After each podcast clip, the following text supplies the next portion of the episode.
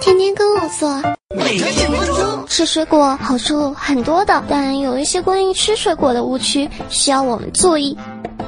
误区一：烂水果还能吃。男朋友平常很节约，水果烂掉的部分他烧了继续吃。愚蠢的人类，水果烂了会发霉，就算有的地方看起来能吃，但其实已经被霉菌给污染了，赶紧扔掉它。误区二：水果当饭吃。有的人喜欢把水果当饭吃，以为能让皮肤更白、更嫩、不减肥，这样是不对的。水果虽然富含维生素，但是蛋白质含量比肉类少很多，只是水果营养不均衡。会导致身体营养不良或者贫血。误区三：早上吃最好。以前妈妈老对我说，早上吃水果好，因为容易消化和吸收。其实这个和时间没关系，完全是看个人的肠胃功能好不好。一个健康的成年人，每天吃两百克到四百克的水果比较好，比如苹果，每天吃一到两个就够。